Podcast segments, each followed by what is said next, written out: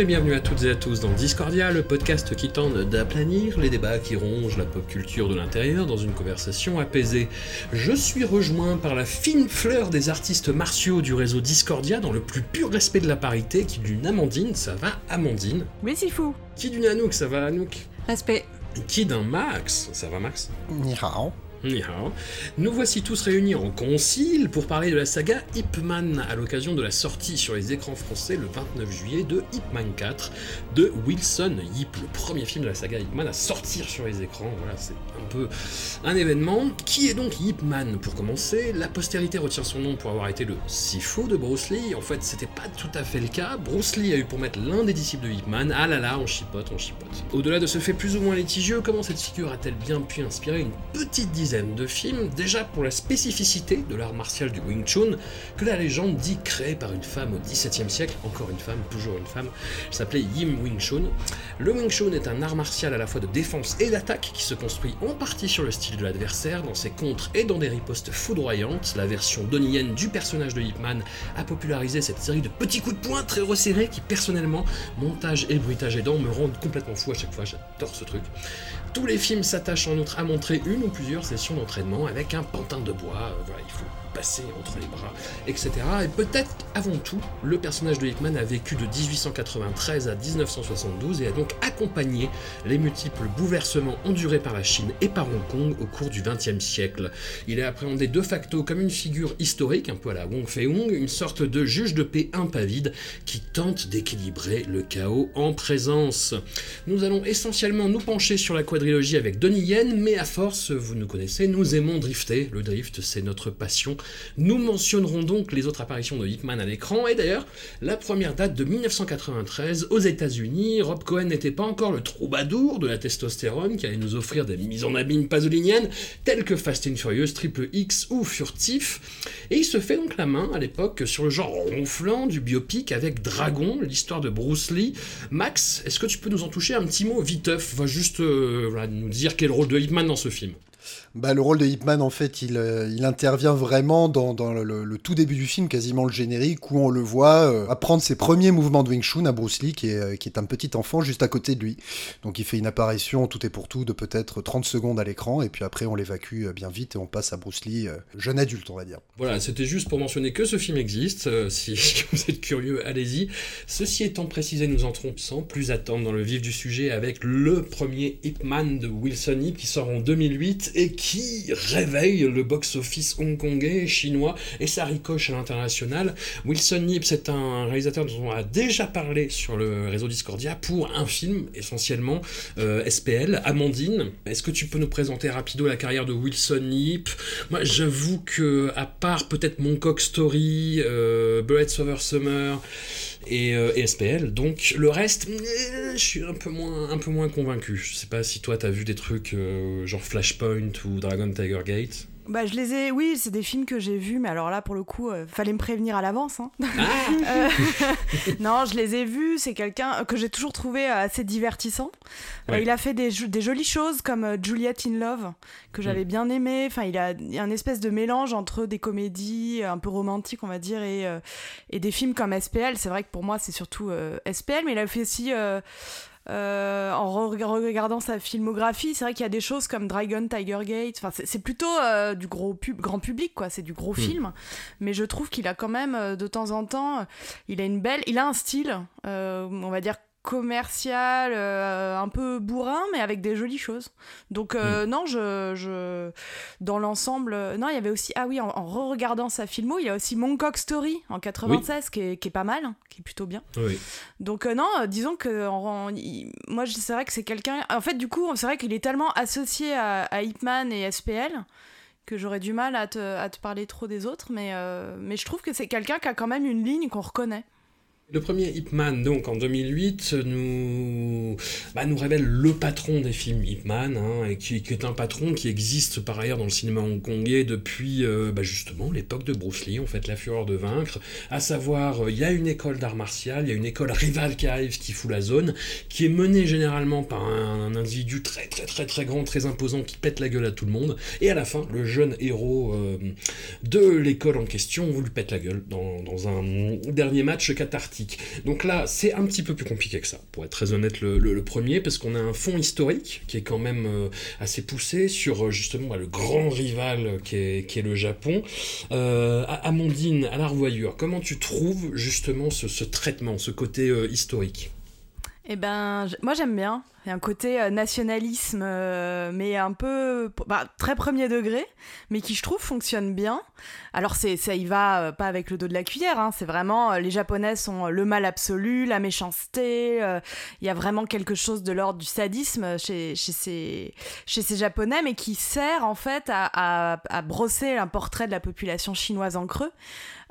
Qui est alors du coup un système de valeurs avec une vraie valorisation de l'éthique chinoise en fait contre le, le, Japon. Et ce que je trouve intéressant dans le film, c'est que ce nationalisme, bon bah il est complètement assumé, mais il est aussi très présent esthétiquement, puisque toutes les scènes avec la, tout le début du film qui se passe donc à, Foshan dans Chine, c'est très soigné la reconstitution. Puis dès que les Japonais arrivent et envahissent le, envahissent le pays et la ville, on a euh, cette image qui vient se griser on a un changement du décor, il y a toute l'image. En fait, c'est comme si l'ensemble de l'esthétique du film était euh, bouleversé aussi par l'arrivée des Japonais. C'est pas juste euh, un film historique entre guillemets, euh, voilà. Donc moi, moi, j'avoue qu'en le revoyant, bon bah ça, on, reparlera du nationalisme parce que c'est présent dans, dans, tous les Hipman. Mais disons que là, il y a quelque chose d'à la fois très marqué, c'est pas très fin, mais ça marche bien pour faire ressortir l'héroïsme de Hipman. Anouk, justement, cette question du, du nationalisme. Euh, pas, vertueux, mais, mais, euh, plus tenu. C'est moi la spécialiste, la référente, euh, référente nationalisme et fasciste en, en tout genre. Euh, non, c'est vrai qu'on en avait parlé pour, pour les Cajol et moi, où je, je, disais que le nationalisme, dans certains contextes, me paraissait pas aussi, enfin voilà, moins pire. et là, oui, effectivement, je suis d'accord avec Amandine, c'est le cas. Là, le nationalisme se comprend parce que bah, la petite ville de Foshan qui vit en, harmonie, cette harmonie est bouleversée par l'invasion des Japonais. Alors, euh, je je suis pas une spécialiste de l'histoire euh, euh, entre la Chine et le Japon, mais bon, là, en l'occurrence, eux n'avaient rien demandé et ils se retrouvent voilà, mis à la rue avec toute leur culture bafouée. Et effectivement, les Japonais ont l'air de sociopathes là-dedans.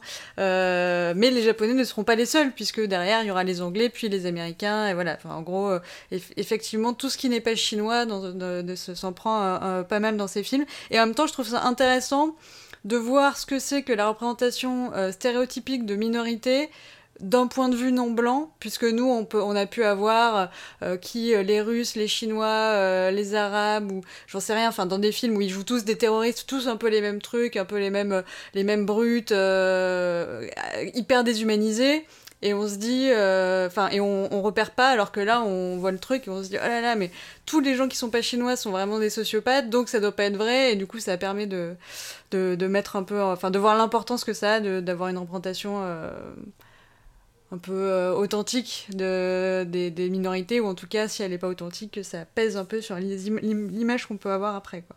Le stéréotype et la caricature ça va crescendo dans la saga. Alors là je trouve que c'est assez entre guillemets soft, on va dire, pour les Japonais. Bon, même si t'as quand même le petit colonel japonais avec sa petite casquette, ses lunettes rondes, c'est tout juste s'il a pas les grandes dents en avant, tu sais, de la caricature, et qui est évidemment extrêmement sadique et qui met des coups de cravache à tout rompre, en opposition avec le général de l'armée japonaise, qui est lui beaucoup plus euh, magnanime, égal, parce que c'est un praticien euh, d'arts martiaux, donc il est beaucoup plus noble, honorable, il pratique le karaté et compagnie, et lui, il est plus là dans une dynamique euh, martiale, justement. Pour le coup, pour les Japonais, je trouve que cette caricature, va passer entre guillemets beaucoup mieux que, que ce que ça va être pour les Anglais ou pour les Américains par la suite, étant donné que ce qui caractérise la caricature du japonais, c'est justement plutôt, on va dire, la, la rectitude, la sobriété, le côté carré. Donc forcément, c'est aux antipodes du cabotinage, même s'il peut y en avoir évidemment avec ce personnage du colonel. Mais j'ai trouvé ça moins gênant que par la suite. Je sais pas si vous me suivez. Euh.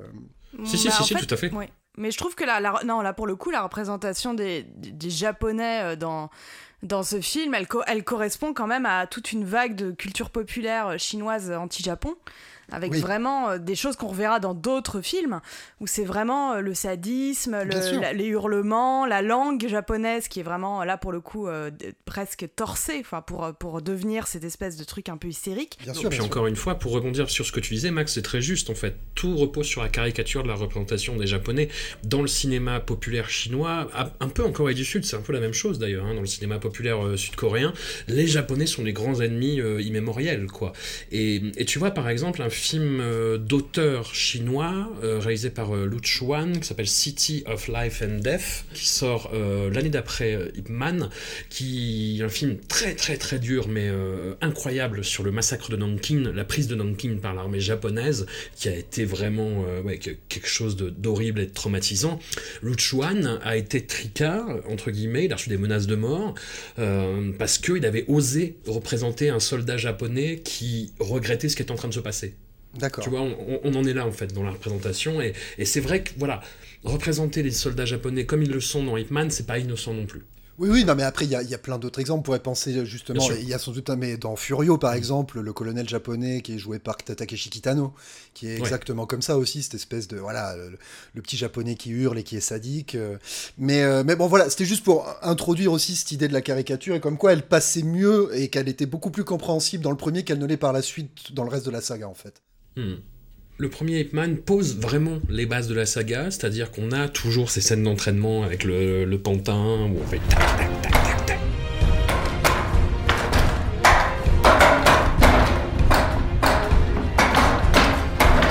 avec, les bras. On a la scène où Hitman va affronter au moins une dizaine de personnes.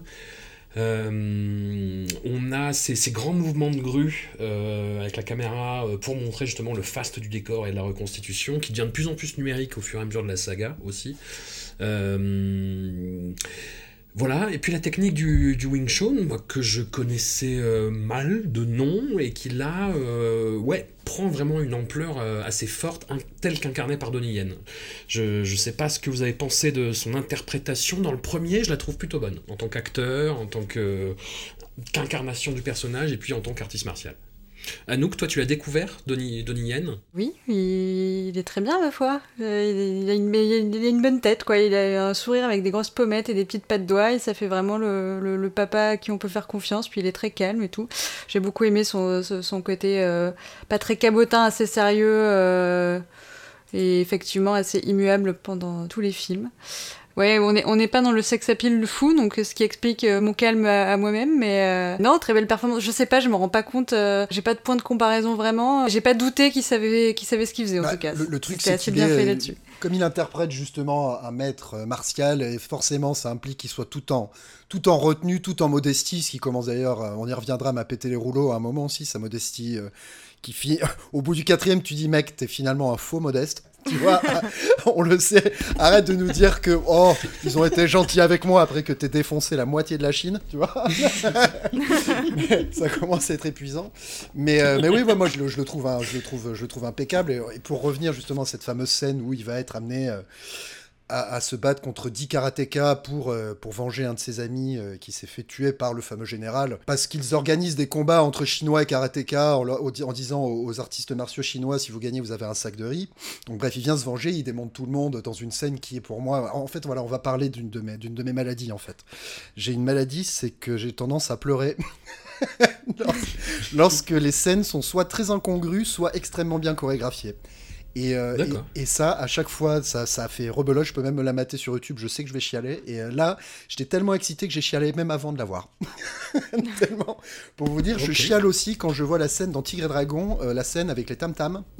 quand t'as Michel Yeo qui poursuit Zangzi, tu sais, sur les toits comme ça de la ville. Voilà, c'est ce genre de truc quand c'est bien chorégraphié, que la musique suit ça me fout. Le sound design est là, et là il y a les deux. C'est-à-dire que tu as la musique de Kenji Kawai qui est loin d'être un tâcheron, puisqu'il est, euh, le, entre autres, bien sûr, le, compositeur attitré de euh, Mamoru Oshii. Donc euh, Ghost in the Shell, Pat Labor. Avalon, tout ça. Avalon, exactement. Et, le Skycrawler, ça, bon, bref, les Mamoru Oshii et plein d'autres choses. Et comme tu disais, ouais, ces bruitages.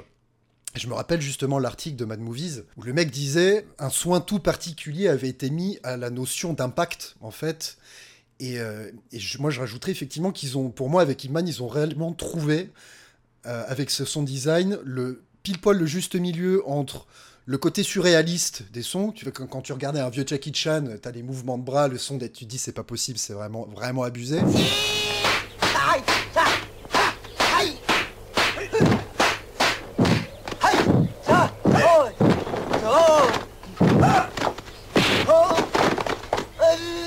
Là, il y a ce, juste milieu où c'est suffisamment surréaliste pour être impressionnant et pas trop pour rester crédible.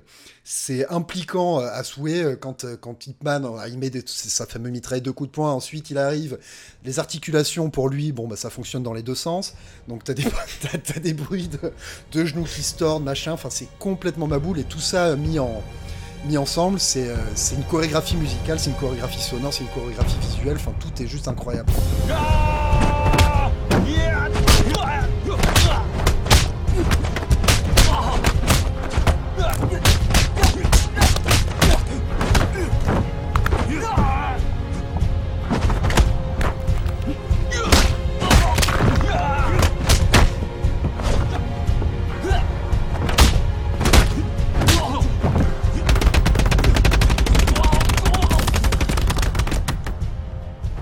Problème, c'est que j'ai presque envie de dire que cette scène, pour moi, est emblématique de toute la saga, et qu'il n'y a rien qui la surpassera après, en fait. Euh, c'est pas faux. Et qui ne l'égalera non plus en termes de violence, d'ailleurs. Hmm. C'est complètement fou, hyper violent, hyper impliquant émotionnellement, et il n'y a, rien qui rattrapera ça pour moi. C'est la première fois, la première et peut-être dernière fois que Hitman, le personnage, perd ses moyens en fait, et qu'il y va à fond, et qu'il est limite sur le point de tuer un mec à la fin. Tout à fait, ouais je suis pas certaine qu'ils avaient vraiment prévu que ça deviendrait une saga euh, hyper. Euh, parce qu'on voit bien que le premier, il est, il est très bien bouclé, le film. Complètement. On finit sur des images d'archives avec, euh, bah d'ailleurs, ce Hitman, ce sera le maître de Bruce Lee. Carrément. On s'attend pas forcément ils font, à, la ils font la même fin aux trois premiers en plus. Hein, voilà. donc chaque fois, ils disent c'est la, c'est la dernière. C'est le dernier, ouais. Et ça, je trouve que c'est ce qui explique que Hitman, si Hitman 1 aurait pu être un film complet, dans ce sens-là, de, du dépassement du personnage. Et je, je comprends tout à fait que c'est un peu perturbant parce qu'on on l'a vu aller jusqu'au bout avec cette scène de combat. Puis après, bon bah en fait, Hitman 2, rebelote, gentil papa, euh, gentil mm. mari. Enfin, ça nous remet en arrière de quelque chose, même si j'aime beaucoup le 2 pour plein de raisons. Mais effectivement, le, même dans le, soin, on, voit bien que le soin qui a été apporté à Hitman 1, c'était un peu le film complet, quoi. Tout à fait. Ah oui, parce qu'il faut bien dire euh, quand même que, enfin, je sais pas si vous serez d'accord avec moi, mais euh, moi j'ai découvert, j'ai aimé les, les quatre, on pourra débattre, mais j'ai trouvé que c'était vraiment bien, euh, certains plus que d'autres. Mais par contre, en termes de biopic, c'est-à-dire de film biographique, c'est une catastrophe. C'est-à-dire que c'est des très bons films de baston, mais le mec, à aucun moment on sait d'où il vient, où il va, il y a rien de sens. J'ai beaucoup, j'ai beaucoup chougné parce que la chronologie n'avait aucun sens d'un film à l'autre. personne ne vieillit, alors que Donnie Yen ne vieillisse pas à la limite, c'est peut-être une volonté effectivement mais en tout cas, euh, les, ses enfants, il y en a la moitié, on les a pas vus. Enfin, en fait, euh, j'ai l'impression que Hipman, il a inspiré 10 films et il y en a pas un qui a raconté sa vie, en réalité. Absolument aucun. C'est une, une, surface de projection de l'histoire euh, japonaise, chinoise, pardon. Mais, mais c'est pas du tout la vie de, de, ce gars, qui a l'air intéressante en plus. Hein. Mais à la limite, il commence à l'ébaucher, on en reparlera plus tard dans les films d'Hermanio, mais encore une fois, il passe à côté. Et, mais on, on, en reparlera.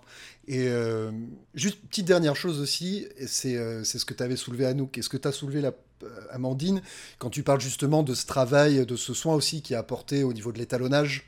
De la mm. colorimétrie quand les japonais arrivent effectivement bon tout est plus gris tout est plus sobre bon après voilà au-delà du côté japonais c'est le côté guerre quoi mais mais voilà la, colorimétrie et l'étalonnage est aussi une marque de fabrique de la saga et, qui va, et qui va aller crescendo dans le dans le dans le dans le saturé caca mais oui, moi je m'en suis aperçu qu'au 4, hein, donc c'est bien le signe que à la fin ils sont allés trop loin pour que même moi je le vois, c'est pas bon signe. Ouais, ouais, mais c'est euh, c'est quand même bien, bien trashos. Et euh, qu'est-ce que j'avais peut-être un, un, dernier truc à dire.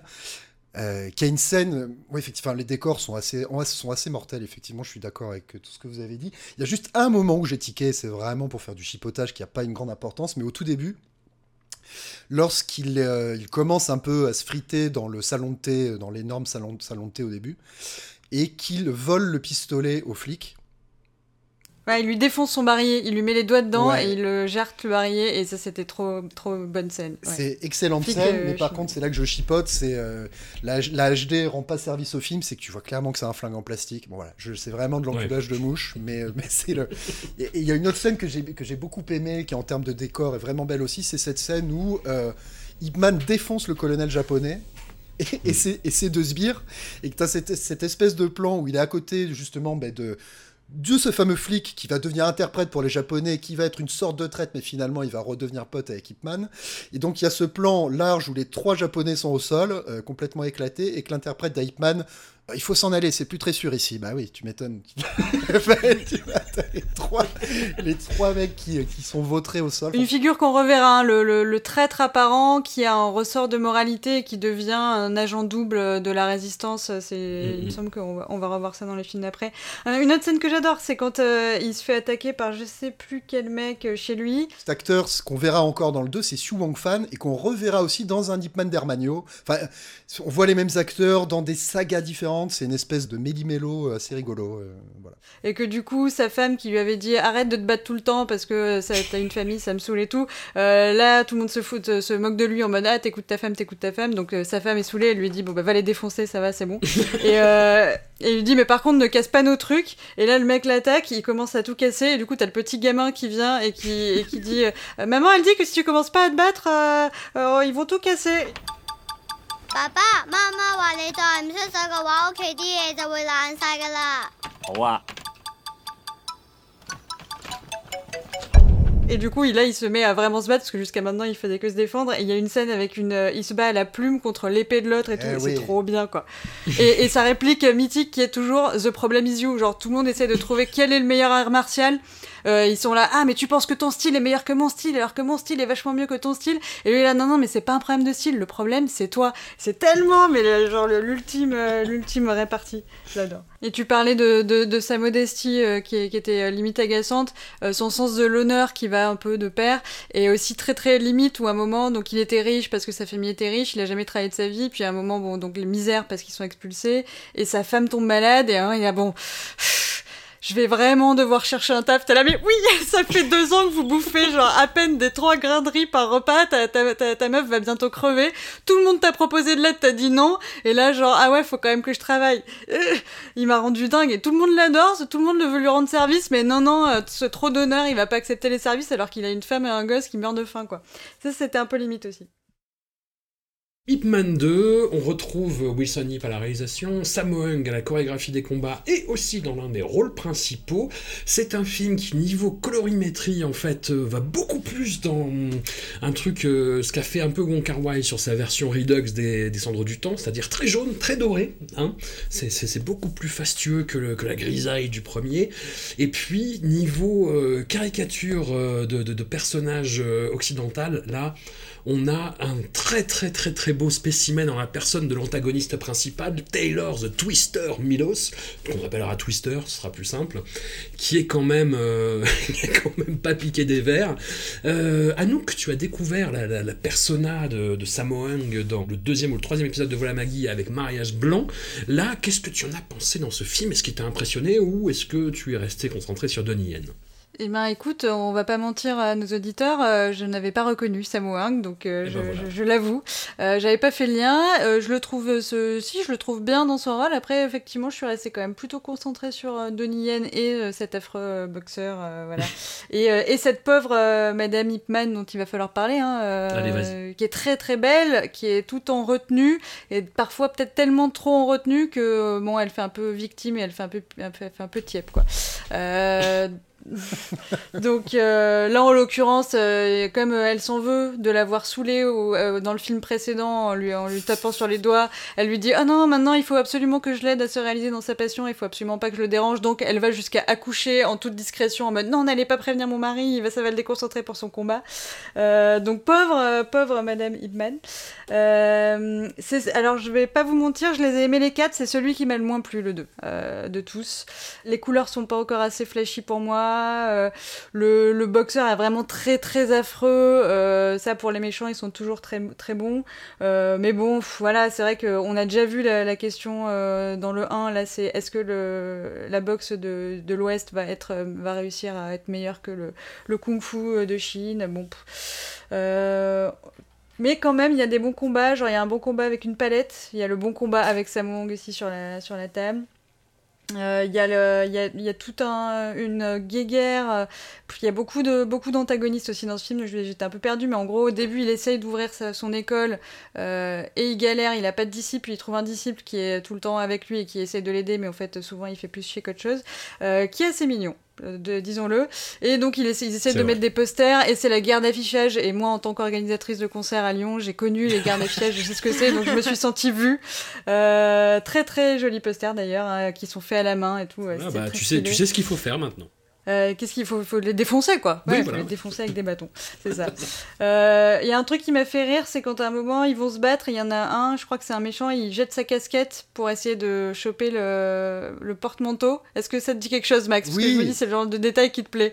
Et il, la loupe et du coup la casquette tombe et t'es là, mais en fait c'est tellement nul, c'est assez rigolo. Mais justement, c'est le c'est le fameux élève de Hipman dont tu parlais euh, et qui, qui fout un peu plus la merde. C'est quand il va se battre dans une ruelle avec d'autres mecs. Ah, c'est son disciple. C'est son, disciple, et en fait ce fameux disciple s'appelle Wang Shun, et c'est celui qui deviendra beaucoup plus que Yip Man le maître de Bruce Lee en fait. Parce qu'il va apprendre. Oui, oui, euh, parce que de toute façon, euh, niveau date, ça collait pas euh, que Ip Man soit le. Enfin, tu vois, que Bruce Lee arrive à être le disciple de Ip Man. De toute façon, rien ne colle. Si, hein. si, ça colle. Là, on est en 1950. Le, le, gamin n'a pas vieilli, c'est 12 ans plus tard. Hein. Le gamin a le même âge que dans le film précédent. Sinon, les petits, les petits tics de Donnie Yen qu'on aime bien, euh, quand il se retrousse les manches avant de se battre et tout, toujours euh, tranquille, toujours impeccable, euh, rien ne, rien le, le, le, perturbe. J'adore sa révérence avant chaque combat. Et avec le petit mouvement du pied, genre je vais, je vais t'exploser. et j'ai bien aimé le, à un moment, donc il se bat contre le boxeur. donc il y a toute une histoire, il y a des Anglais qui sont plus Anglais que les Anglais. Enfin, j'ai jamais vu des Anglais surjouer l'anglité à ce point-là.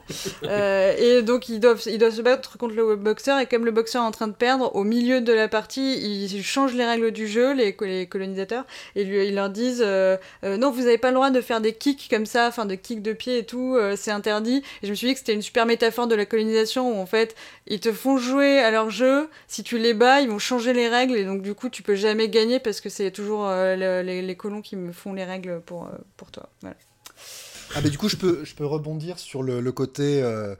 Euh, les Anglais qui surjouent les Anglais en fait. Enfin, c'est-à-dire qu'on va un petit peu plus encore une fois dans la caricature, c'est hop, on monte le volume. Et en fait, j'ai l'impression que c'est c'est les voix en fait de ces Anglais, enfin tous les, Occidentaux jouent comme des quiches. Mm. Les Chinois quand ils quand ils parlent, on peut pas vraiment s'en rendre compte parce qu'on n'est pas des experts en intonation chinoise, tu vois. Mais alors là, je me demandais même si c'était pas des Américains qui essayaient de forcer l'accent anglais tellement c'est tout pété quoi. Ouais, c'est ça, ouais. Bah, ça ressemble vraiment. Euh, surtout en fait le pas tant le boxeur que le, mec qui organise les combats en fait. Ah oui, mais lui là, bah, celui qui a vraiment. lui qu'est-ce qu'il joue mal, quoi. Ah, il est infernal avec son grand. Ils ont essayé de lui mettre une tête d'anglais, donc c'est vraiment la caricature encore une fois. Donc le grand maigre avec le grand nez qui porte des shorts et les chaussettes hautes, tu sais, jusqu'aux genoux et qui est, ah qui est, qui est une, une, quiche intégrale, quoi. Mais qui est un peu drôle, parce que c'est, pour le coup, c'est full nanar, euh, et Twister, le boxeur, avec ses grandes dents blanches et sa gomina, non mais c'est, enfin, il sort de nulle part. Et puis ils sont tellement méchants, c'est-à-dire que quand euh, Twister, en fait, à un moment, bah, va se battre contre Samoung, et Samoung, en fait, fait une, une crise d'asthme, si je me rappelle bien. Oui, c'est ça. Et le boxeur en profite et lui, il, le ravage en fait, hein, il le ravage. Et, euh, et, après, il ment à la conférence de presse en, dit, mais en y allant, mais vraiment comme, un, une ordure, quoi. En disant, oui, bon, il a opposé vaguement la résistance, mais je l'ai défoncé grâce à la boxe. Bref. D'un point de vue de, de, combat pur et dur, justement, là, ce qui marque vraiment la, la césure entre Ip Man 1 et Ip Man 2, c'est que pour moi, on est on est dans Street Fighter, quoi. Ça y est. C'est-à-dire que dès, le, dès le, les combats sur la table, euh, c'est parti, ça manque, te fait euh, triple coup de pied sauté, euh, combo, tous au périlleux arrière, machin, ça bah, vole. Il y, y, a du câble à gogo. Hein. Il y a du câble, voilà, on rentre vraiment plus dans du, du Wook Japan, enfin, même s'il n'y a pas d'épée. Enfin, si d'ailleurs, il y, y, a des épées, il y a du Najinata, des conneries comme ça, enfin, des lances. Mais mais voilà, c'est beaucoup plus euh, chorégraphié, on va dire, euh, circasque. Je sais pas comment, quel est l'adjectif. Circassien. C'est plus, voilà, circassien, bien vu. Beaucoup plus euh, circassien. Et encore une fois, bah, ça, n'atteindra jamais le, niveau de... Parce qu'on a oublié de mentionner dans le premier Hitman, sans trop spoiler, mais ce qui arrive quand même au général à la fin, c'est quand même relativement expéditif, hein, ce qui se passe pour lui dans le premier Hitman. Il n'y a pas le temps, quoi. Je te défonce la gueule. Là, on sent qu'ils prennent plus le temps pour, euh, pour faire un effet waouh et compagnie qui... C'est toujours agréable à voir, mais moi je pleure plus là. Je. je... je... sec. Là, il est sec. Ouais, mais bon, voilà. Amandine, euh, as-tu pleuré? Non, je n'ai pas pleuré, mais je trouve très intéressant le passage du 1 au 2 en fait. Moi, en fait, j'aime beaucoup le 2 parce que dans le 1, on passe de on passe de euh, l'art martial chinois qui doit euh, vaincre le Japon, vraiment un enjeu historique, enfin y a... et là dans le 2, il y a un truc plus national. Alors oui, il y a les Anglais, oui, il y a la présence parce qu'on est à Hong Kong, mais il y a tout un, tout un sous-texte en fait, c'est qu'il faut que les arts martiaux chinois s'affrontent d'abord pour s'unir et vaincre, euh, vaincre la boxe, euh, la boxe anglaise. Et du mm. coup, il y a tout un ce jeu avec Samo. C'est d'abord la présentation des différents styles et de la variété des styles martiaux. Et là, je trouve que c'est là aussi. Alors oui, c'est pas du tout filmé comme dans le 1. Les combats sont très différents, mais le côté euh, hiératique de, de Donnie Yen qui incarne le, Wing Chun est intéressant face à la, face à la, face notamment au corps martial de Samo quoi, qui lui bondit à ce côté. Enfin, on en a déjà parlé dans, dans Voilà Maggie, mais on voit bien que là, l'un des enjeux du film, et c'était déjà en préparation dans le 1, parce qu'on avait déjà le combat de le combat de, de Donnie Yen, de Hipman, donc style du Sud, contre Jin, le personnage qui fait de la boxe du Nord. Et donc c'était déjà en préparation dans le 1, et là dans le 2, c'est vraiment l'espace qui, qui, est choisi pour faire ça, c'est-à-dire vraiment la grande scène où les différents euh, maîtres, qu'on va retrouver d'ailleurs dans le 3 et le 4, hein, mais les différents maîtres, et chacun est garant de son style d'art martial. Et ça, c'est quelque chose que moi j'ai toujours beaucoup aimé dans les films, euh, dans les films de kung-fu. C'est ce côté, euh, en fait, on vous parle pas d'un seul euh, art martial, on vous parle de, cette richesse des arts. Et ça me fait penser que du coup, là, pour le Donnie, qui est très hiératique, qui bouge très peu, ça, le style lui convient bien parce que c'est un style où c'est beaucoup les mains, les pieds sont refermés, puisqu'à la base c'était un style de entre de femme je crois. Et du coup il y a, tout un jeu sur les jambes ancrées dans le sol là où euh, Samo euh, ça, part dans tous les sens quoi. Et d'ailleurs je, profite de la, parenthèse parce que j'ai beaucoup cherché. J'avais un souvenir ému d'un film euh, où il y avait cet affrontement entre les styles, mais à échelle d'une nuit de noces. Et je crois que c'est dans Les Exécuteurs de Shaolin, de Liu Xiaoliang, où il y a une femme qui a un style un peu Wing Chun contre son, son mari et du coup l'enjeu de la nuit de noces c'est de voir quel style va vaincre. Donc ça c'est moi c'est quelque chose qui m'a toujours beaucoup plu. Très bien. Donc cette même année, en 2010, la même année que Hitman 2, il y a une tentative de hijacking de, la franchise par euh, un petit coquin Hermanio, hein, qui est un réalisateur extrêmement prolifique, qui a offert notamment au genre de la catégorie 3 euh, quelques-uns de ses films les plus dégueulasses, mais, mmh. mais de, de, de, façon euh, répugnante. Enfin, je sais que chaque fois que je, je vois Ebola Syndrome, euh, je, je, trouve ça fou, mais j'ai besoin de prendre une douche en pleurant derrière, pour d'autres raisons que toi, Max, je pense. Mmh. The Untold Story, pas loin, pas loin, mais c'est pas aussi quand même euh, radical que Ebola Syndrome. Par ailleurs, c'est quelqu'un qui est capable aussi de faire, euh, quelques années après, euh, un, film très très très étonnant, film politique, film d'auteur, From the Queen to the Chief Executive, sur le, sur le sort de prisonniers qui s'en remettent à, la, reine Elisabeth en vain. Enfin, film très très intéressant. Bref, il va dans tous les genres, il fait un petit peu n'importe quoi. Là, il a un peu remué le box-office en 2017 avec un gros film d'action euh, à base de terroristes et de gentils négociateurs joués par Andy qui s'appelle Shockwave. Et donc là, en 2010, il, euh, voilà, il, il on va dire, la, franchise Hitman avec Hitman la légende est née pour euh, Entertainment, donc un autre studio que les films de Wilson Yip. Et il fait à la hongkongaise, c'est-à-dire qu'il cornaque en fait des acteurs de la saga Hitman pour faire croire, et d'ailleurs, moi, ça a été mon cas, je me suis dit, oh bah tiens, ça doit être euh, une suite euh, qui a été tournée hyper vite, et bah pas du tout. Voilà. Et moi j'en avais un souvenir, j'ai pas revu pour l'occasion, j'en ai un souvenir assez vague. Euh, je sais que j'avais acheté le DVD, j'avais commencé à regarder, je trouvais l'interprète de Hitman très très très falot en fait, et j'avais beaucoup de mal à m'investir émotionnellement dans le film. Est-ce que ça a été ton cas, Max? Oui, plutôt. Hein. Enfin, surtout après, euh, après 4 Hitman, euh, bon, tu te doutes que l'intérêt commence à décroître sérieusement. Ouais. Euh, alors, il y a, y a, un truc qui est intéressant. Tu as un montage historique, en fait, qui te montre l'évolution de la Chine traditionnelle vers une Chine qui s'occidentalise peu à peu, ou qui s'industrialise plutôt. Et ce qui est intéressant, ce qu'on n'a pas vraiment vu dans, dans, dans les premiers Hitman, et euh, mais avec un espèce de filtre. Donc tu vois que c'est filmé avec une caméra moderne, mais avec un filtre, tu sais, euh, pas super 8, mais je te montre qu'il y a du bruit sur l'image, sauf que c'est hmm. très mal fait, c'est tout pété, c'est bon, moche en fait.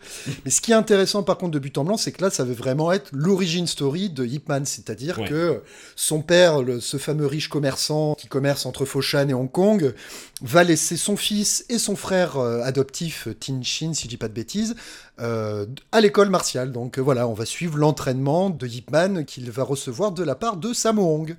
Euh, mais qui n'est pas le Samong de Hitman 2, bien qu'il soit malade aussi, puisqu'il va mourir au bout de, je crois, un an après que la formation de Hitman ait commencé. Ensuite, il va suivre l'enseignement d'un autre maître. Il va aller à Hong Kong où il va rencontrer un vieil apothicaire qui s'appelle Long Bik et qui est joué par, je vous le donne en mille, Yip Chun, le fils de Yip Man, le vrai fils de Yip Man.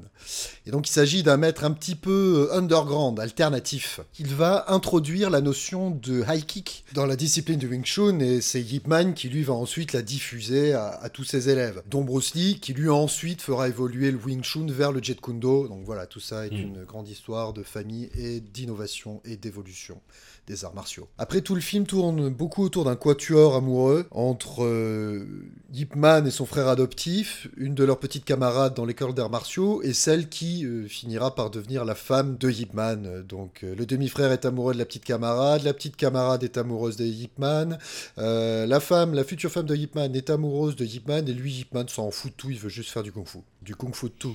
Jusqu'à finalement une idée de combat entre les différents styles et différentes écoles. Après, voilà, ça se termine en, euh, ça se termine en combat fratricide entre lui et son demi-frère, euh, qui collabore plus ou moins, encore une fois, avec des Japonais bien méchants, notamment un Japonais qui a une espèce de coupe au carré, un peu comme V pour Vendetta, tu vois, et qui a même une moustache d'ailleurs, comme V pour Vendetta, si je ne m'abuse. Euh, bon voilà, le truc, les combats sont un, beaucoup plus mous du genou que, que, que, dans les Otiman c'est moins bien fichu. C'est toujours pas si mal fichu parce qu'il y a toujours ce côté faiseur, quoi. Les, mecs, tu, mm. sens qu'ils savent faire. C'est toujours vivant, quoi. La caméra, elle se déplace, voilà, ça, ça virevolte, machin, mais c'est plus mou genou, c'est moins, c'est moins marrant. Et encore une fois, aucune trace de Yipman qui va s'enrôler dans l'armée nationaliste, aucune trace de Yipman qui occupe les fonctions de capitaine des patrouilles de police. En fait, il a été policier. Il a été opioman aussi.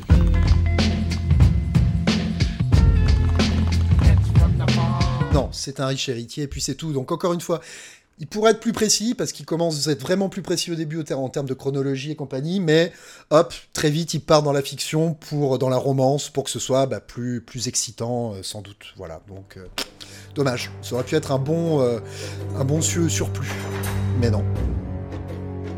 Alors, bah justement, on a un gap de 3 ans, là pour le coup, nous nous retrouvons en 2013, et nous retrouvons la figure de Hitman de façon assez inattendue, hein, il faut le dire, devant la caméra de Wong Kar Wai dans The Grand Master. Hitman est interprété par Tony Leung Chiu Wai, euh, on y retrouve Zhang Zi, on retrouve aussi Yen Wuping, Yen Wuping qui est à la fois devant la caméra et à la chorégraphie euh, martiale, Yen Wuping, grand, grand, grand chorégraphe martial, qui est connu malheureusement plus euh, au niveau international pour ses chorégraphies chorégraphie de la trilogie Matrix et de Tigre et Dragon, et de Kill Bill aussi, et qui bah, quand même a fait beaucoup pour la persona de Jet Li à l'écran, puisqu'on lui a des chorégraphies des deux premiers Il était une fois en Chine, qui sont merveilleux, de Fist of Legend, du Maître d'armes, enfin voilà, on, lui doit beaucoup de choses comme ça. Et Hitman 3 et Hitman 4 Et Hitman 3 et Hitman 4, tout à fait.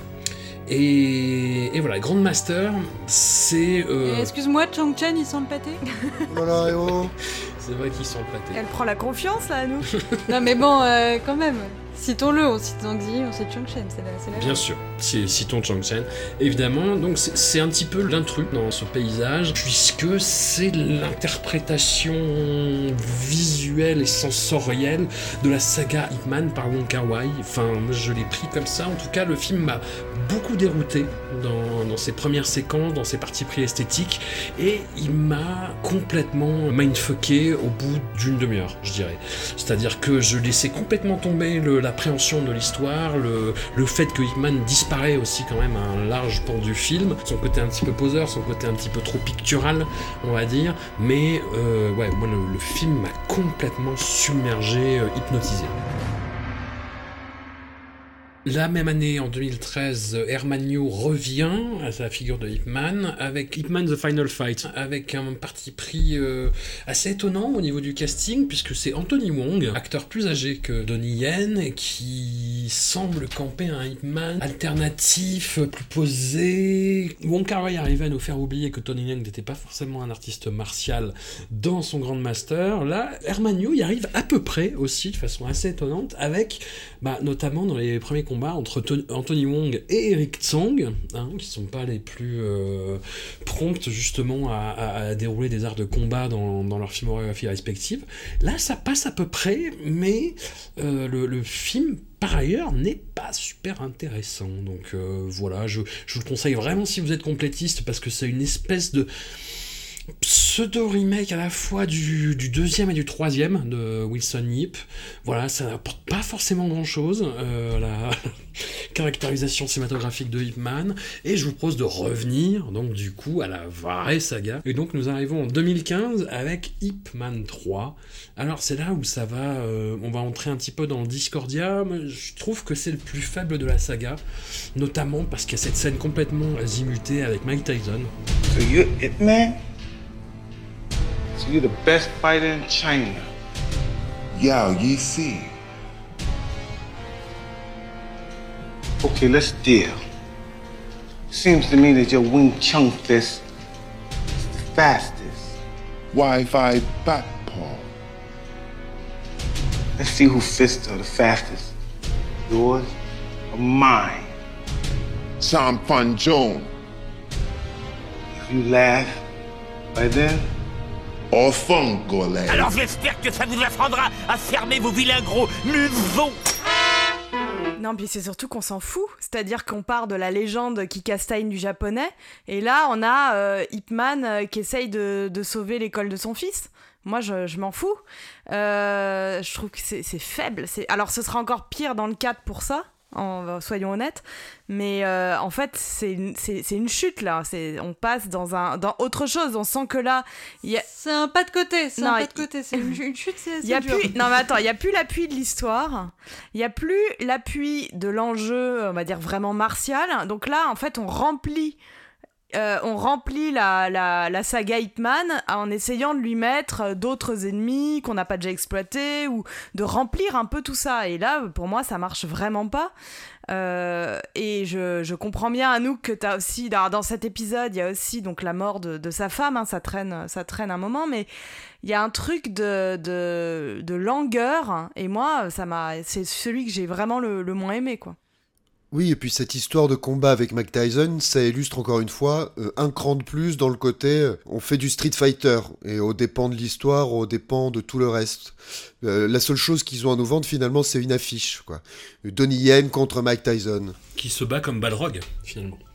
Oui, et d'ailleurs à ce propos, petit aparté, et les amateurs de Street Fighter le savent, en fait le personnage ne s'appelle comme ça qu'en raison d'une erreur de portage de Street Fighter 2 Turbo. En réalité, dans la version originale, le boxeur s'appelle M. Bison, ou M. Bison comme on disait, mais M. Bison voilà parce que ça ressemble à Tyson.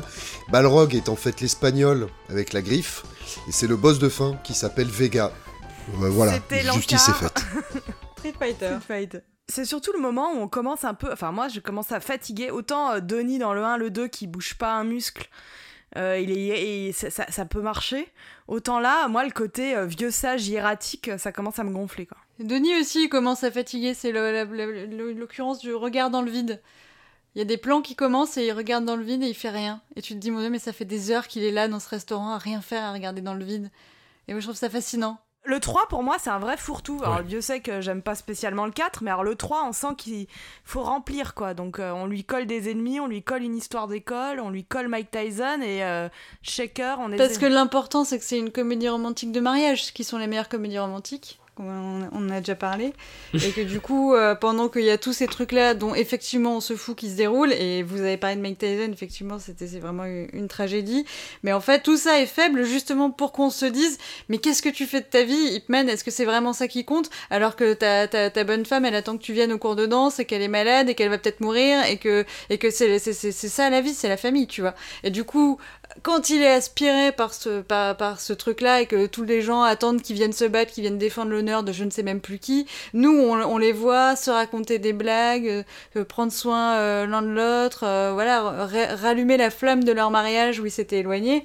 Et c'est ça qui est beau. Oui, mais étant donné que le travail sur le couple n'a pas été fait dans les deux premiers films, puisqu'elle elle est évanescente, cette, cette pauvre actrice, elle elle a quasiment pas de rôle, si ce n'est d'être de bouder un peu dans le fond de l'image. J'avoue que moi, la, montée émotionnelle. C'est un soutien discret. La montée émotionnelle pour m'émouvoir de, sa, de son décès est quand même euh, loin, loin, loin, quoi. Finalement, est-ce que vous avez pas trouvé que jusqu'à présent, on avait l'ennemi euh, du japonais, l'ennemi des anglais, et bon, on continue à voir ces Foreign Devils euh, un peu dans, dans le fond, mais là, l'ennemi, il est intérieur, c'est les, les thugs, les, les, vilains, les gros méchants viennent kidnapper des enfants ou je ne sais quoi, et l'ennemi intérieur du cancer contre lequel le kung fu ne peut rien. Parce que tu ne peux pas, euh, tu vois, genre, tu ne peux pas faire du wing chun sur les petites cellules.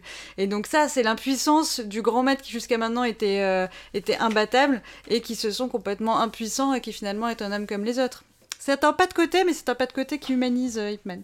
Ah là là, oui, non, moi, film que je trouve, ouais, pas de côté qui marche dans les égouts. Non, sans, aller jusque-là, mais je, trouve le film beaucoup beaucoup trop euh, hiératique. Comme le disait Amandine, effectivement, il y a des enjeux qui sont développés et puis qui sont complètement abandonnés, en fait, sans, qu'on sache vraiment pourquoi. C'est-à-dire que tout le film te te pousse à te focaliser sur cette histoire de promoteur immobilier qui veut euh, raser l'école. Euh, alors les méchants sont très méchants, ils enlèvent des enfants. Enfin c'est. Puis Mike Tyson quoi. Mike Tyson le que, que, que, quand on se disait ça en antenne, en fait, il essaye d'avoir une carrière cinématographique sur le marché chinois. Il a fait un film tout pourri avec Steven Seagal qui s'appelle The China Salesman, où il casse la gueule à Steven Seagal. C'est rare pour être, pour être souligné. Mais voilà, c'est un, un, corps, c'est une présence physique, mais qui n'a rien à foutre là. En fait, tu le vois débarquer là avec son tatouage tribal sur le visage. Euh, c'est un tatouage, oui. Ouais, voilà, enfin, ça n'a aucun sens en fait qu'il soit là.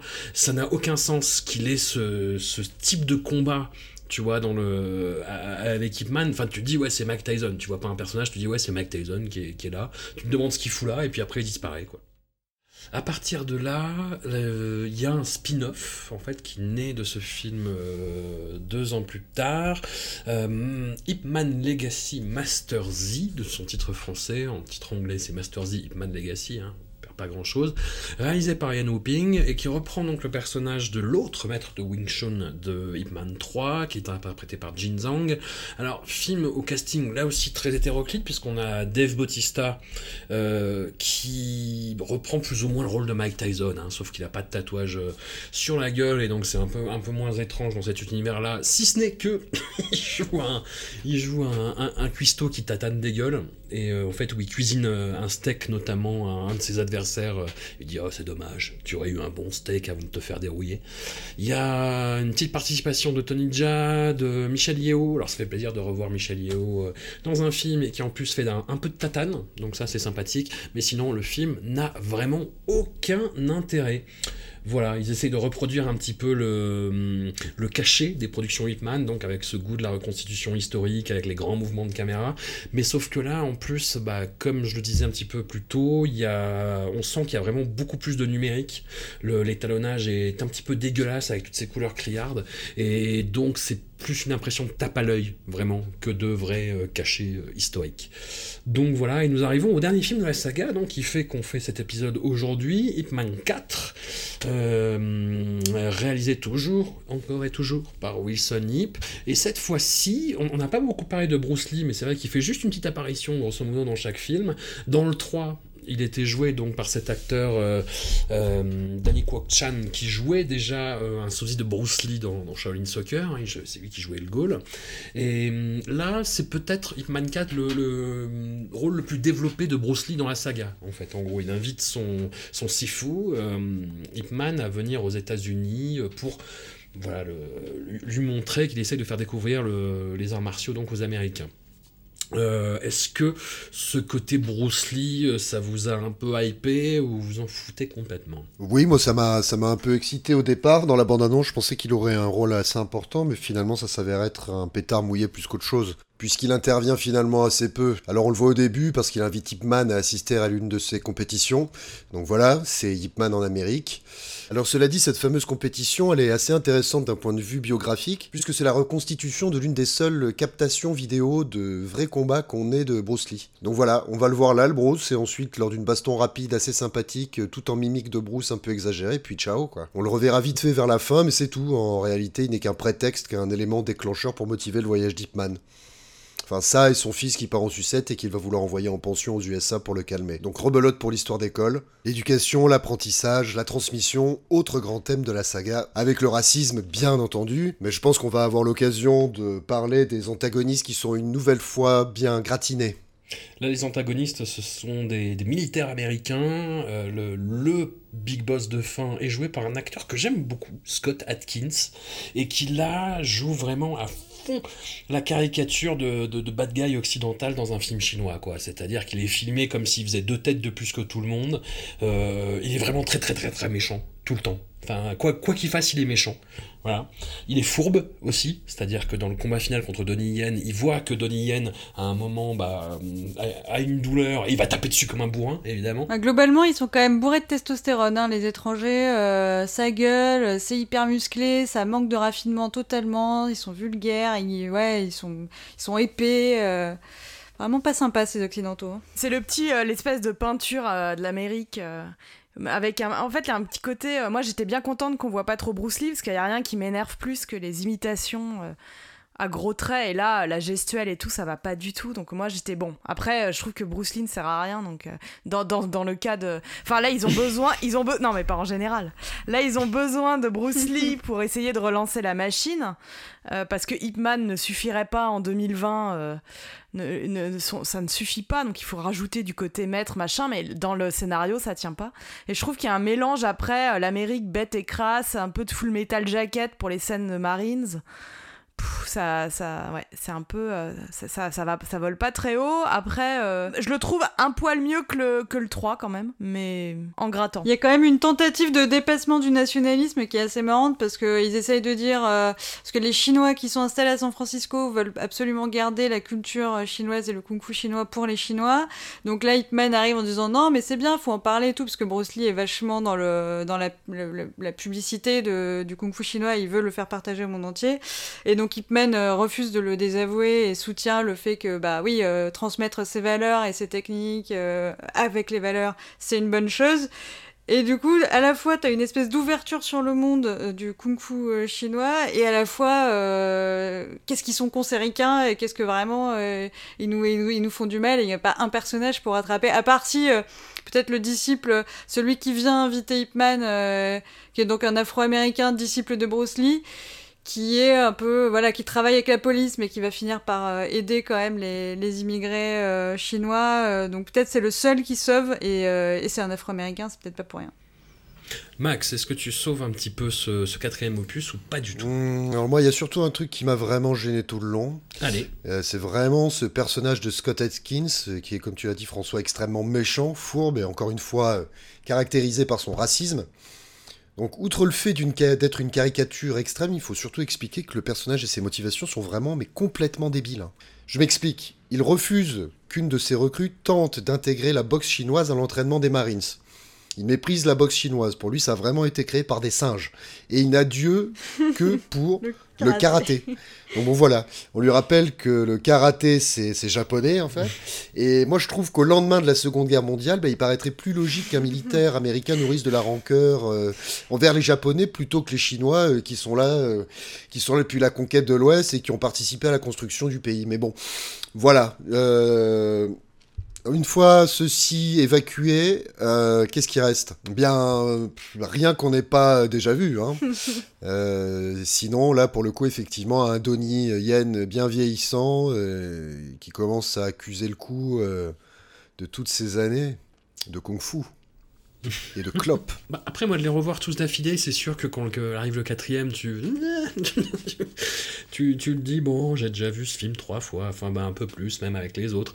Mais par mon affection euh, coupable, peut-être, pour Scott Atkins, parce que j'ai trouvé les scènes de combat euh, plutôt cool, en fait. Il y, a, notamment la première scène justement où, où arrive dans ce conciliabule des, euh, des différents maîtres de, Chinatown et il y a une... c'est pas une baston, mais c'est une baston passive-agressive, on va dire, avec un des, un des maîtres avec la table, tu sais, où tu vois le verre qui se brise à un moment, où ils font... Bah, j'aime beaucoup cette scène, j'aime beaucoup la façon dont elle est mise en scène, je trouve que c'est une super idée. Euh, je me demande même dans quelle mesure c'est pas celle-là qui a motivé le film et où ils ont brodé un petit peu autour. Mais euh, ouais, après. Ah, c'est un peu une redite de la scène de la table dans Hitman 2. Tout à fait, tout à fait, ouais.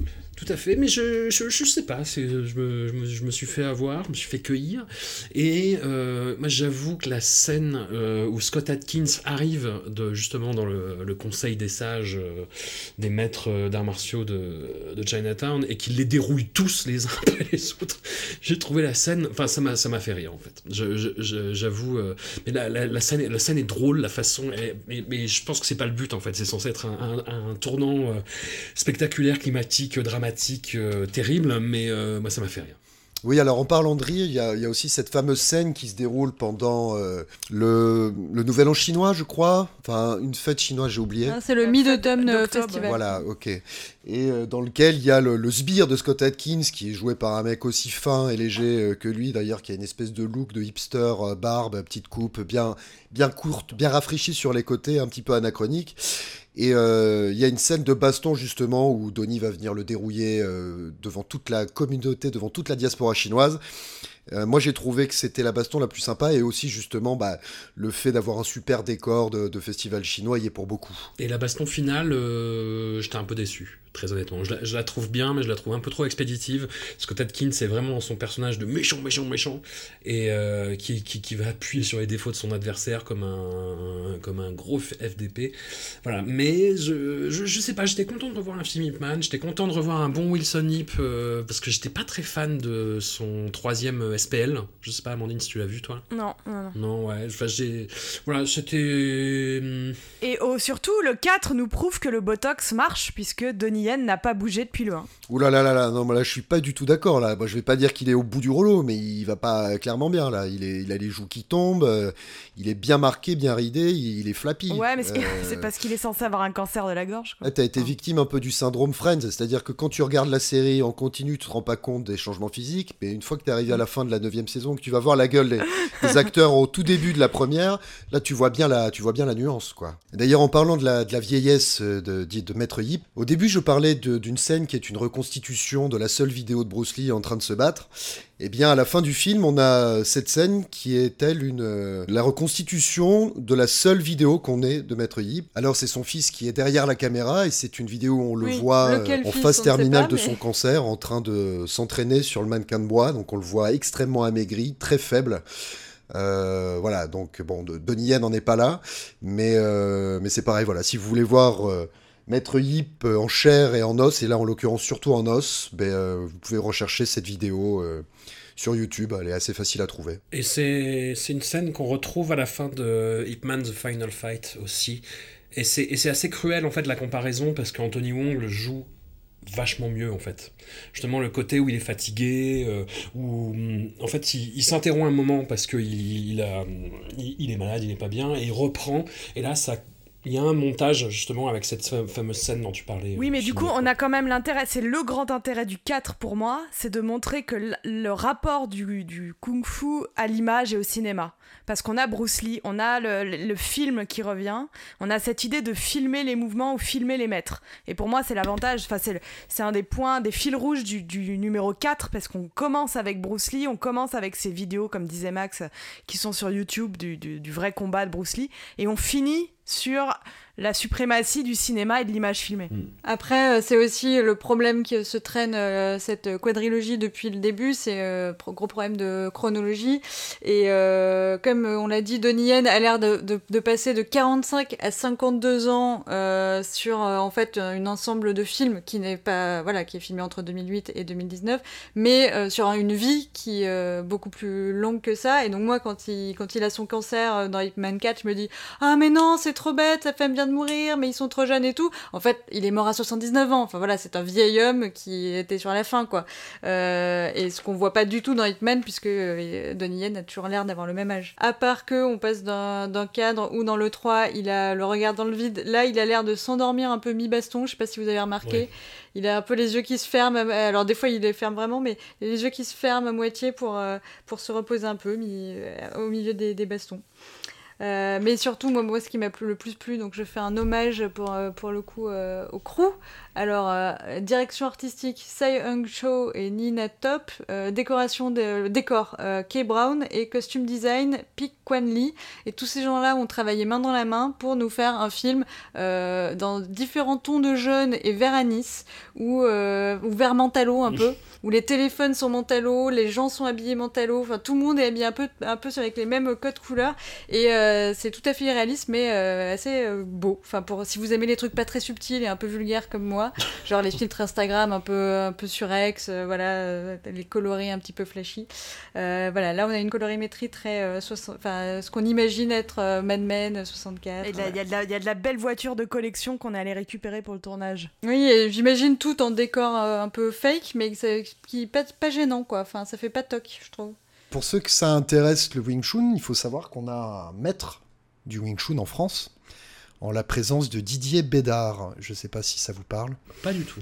Euh, qui a été notamment élève, entre autres, mais notamment élève de William Chung, qui lui-même était un élève direct d'Ipman et qui serait a priori, et là je cite Wikipédia, le seul héritier du système complet du Wing Chun.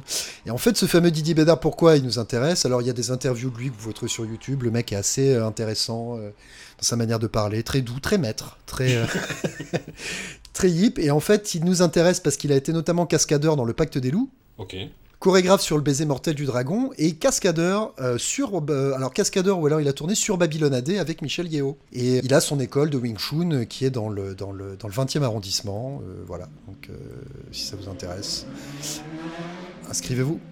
Et est-ce qu'on peut quand même mentionner que dans Hitman 4 il y a une meuf qui se bat au bout d'une heure 7 et c'est pas mentionné aussi lourdement que dans Grandmaster le rôle des femmes dans le Wing Chun mais, euh, mais voilà, donc c'est assez marrant, quoi. Au milieu de, des des enfin, toujours ces bastons de rivaux ou de grands maîtres euh, pour se jauger un peu mutuellement. Euh, bon, la, la, meuf fait pas des miracles, hein, mais franchement, elle les défend.